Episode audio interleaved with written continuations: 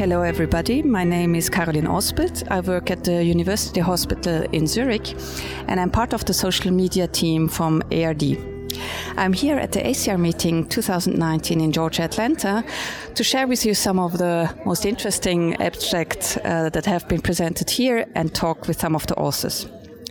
Today with me is Felice Rivellese from the Queen Mary University of London, and he presented his work on the persistence of B-cell-rich synovitis following conventional DMARD treatment in early RA is associated with radiographic progression independently of clinical response.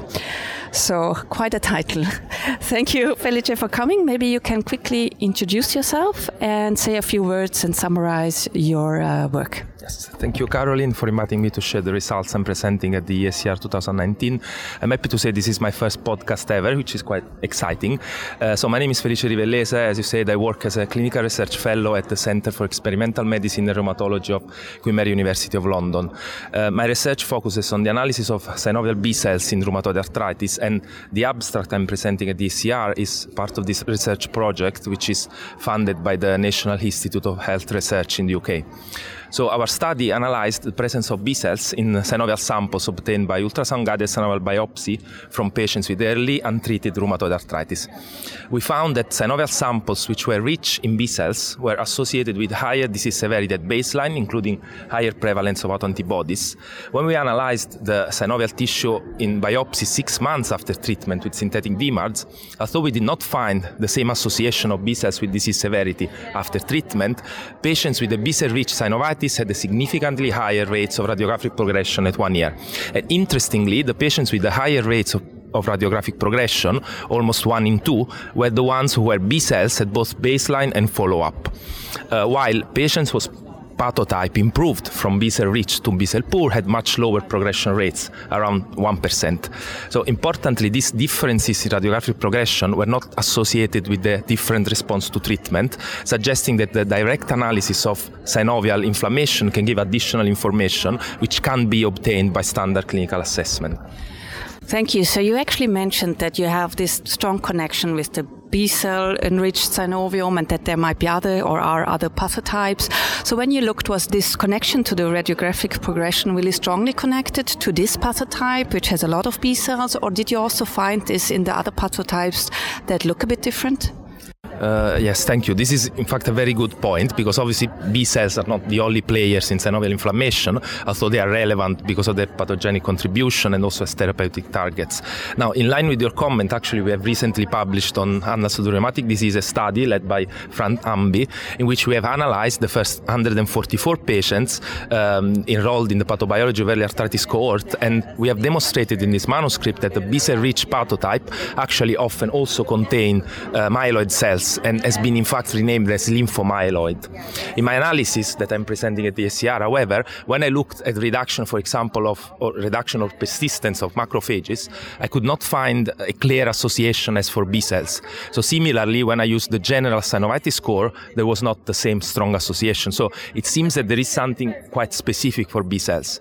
Now, as for other cells that are also present in synovia, uh, last year we have also published on Annals a study that I personally led, showing a strong association association of mast cells with B cells in synovia, and also showing that mast cells are able to activate B cells, inducing, for example, the production of autoantibodies. Now, since mast cells are also known to produce a number of mediators that can contribute to bone damage, so to erosion, they could represent also a link between B cells and erosions. So overall, I think at the moment it is difficult to dissect the specific contribution of each cell type. However, we can say that the evidence strongly point towards the possibility to use B cells as a marker of radiographic progression, which obviously doesn't exclude the contribution of other cells. Thank you. Yeah. So as you mentioned, I also think this data can be really nicely used to see which cell types or which synovitis subtypes could be very strongly correlated or connected to radiographic progression or erosions, while others might be more connected to the synovitis by itself or the point. So in general, I mean, I think you, you profit from a very, very nice cohort here. So what are the strengths where you think this is really why my study or why this study uh, is really stands out and where would you say here we could improve or here we have to, have to be cautious with what we say?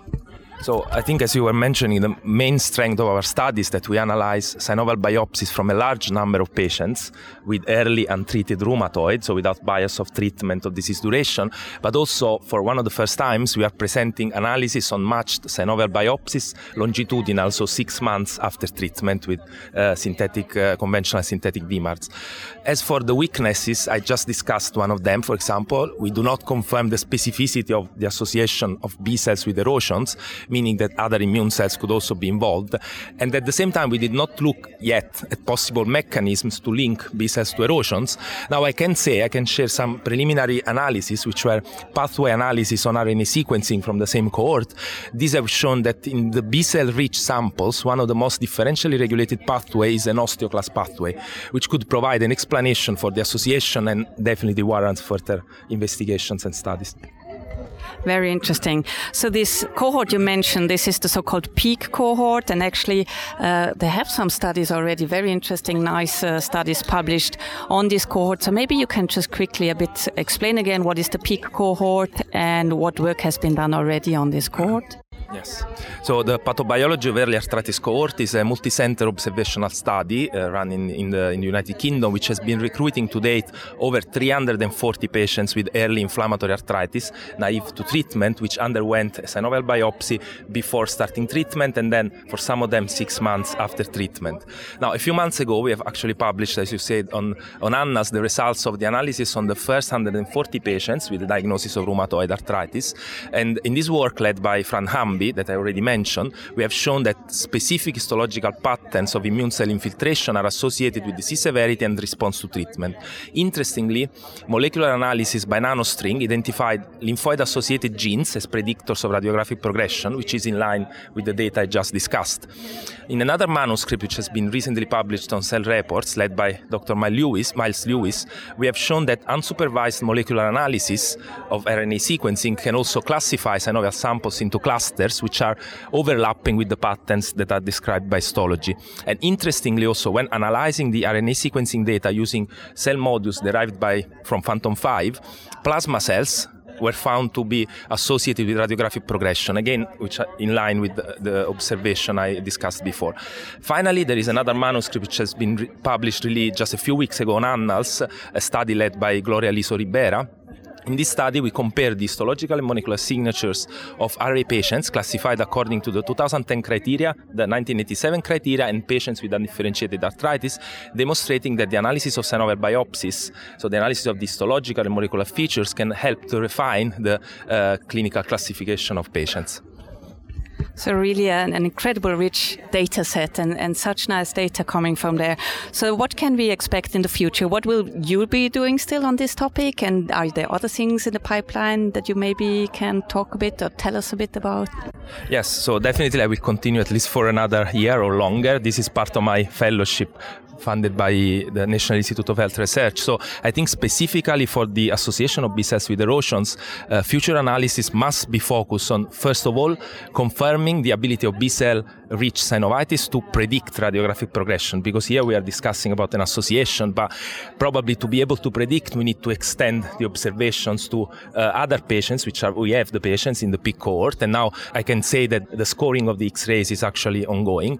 Uh, second, as I was mentioning already, we need to look at mechanisms to explain the association of B cells with with with radiographic progression. I've already mentioned, for example, the possible involvement of mast cells, but it is also known that B cells can regulate osteoblast and osteoclast activity, which is another interesting link that could be explored further. Yeah, very interesting. So we are looking forward to see those data then once when it's ready. So, uh, any famous last word, any take-home message you still want to give the people along? Yeah, so I think just to summarize, I think the main take home message of this study is that the analysis of the synovial tissue and particularly the identification of B cell rich synovitis can help to identify patients who have a significantly higher risk to develop joint damage. Absolutely. Thank you a lot, Felice. It was very interesting to talk to you. And thanks also to uh, our listeners. If you have time, also listen to some of the other podcasts that are on the ARD webpage or look at some of the papers from ARD that are there. You can follow us on Twitter or Facebook and uh, have a lovely day.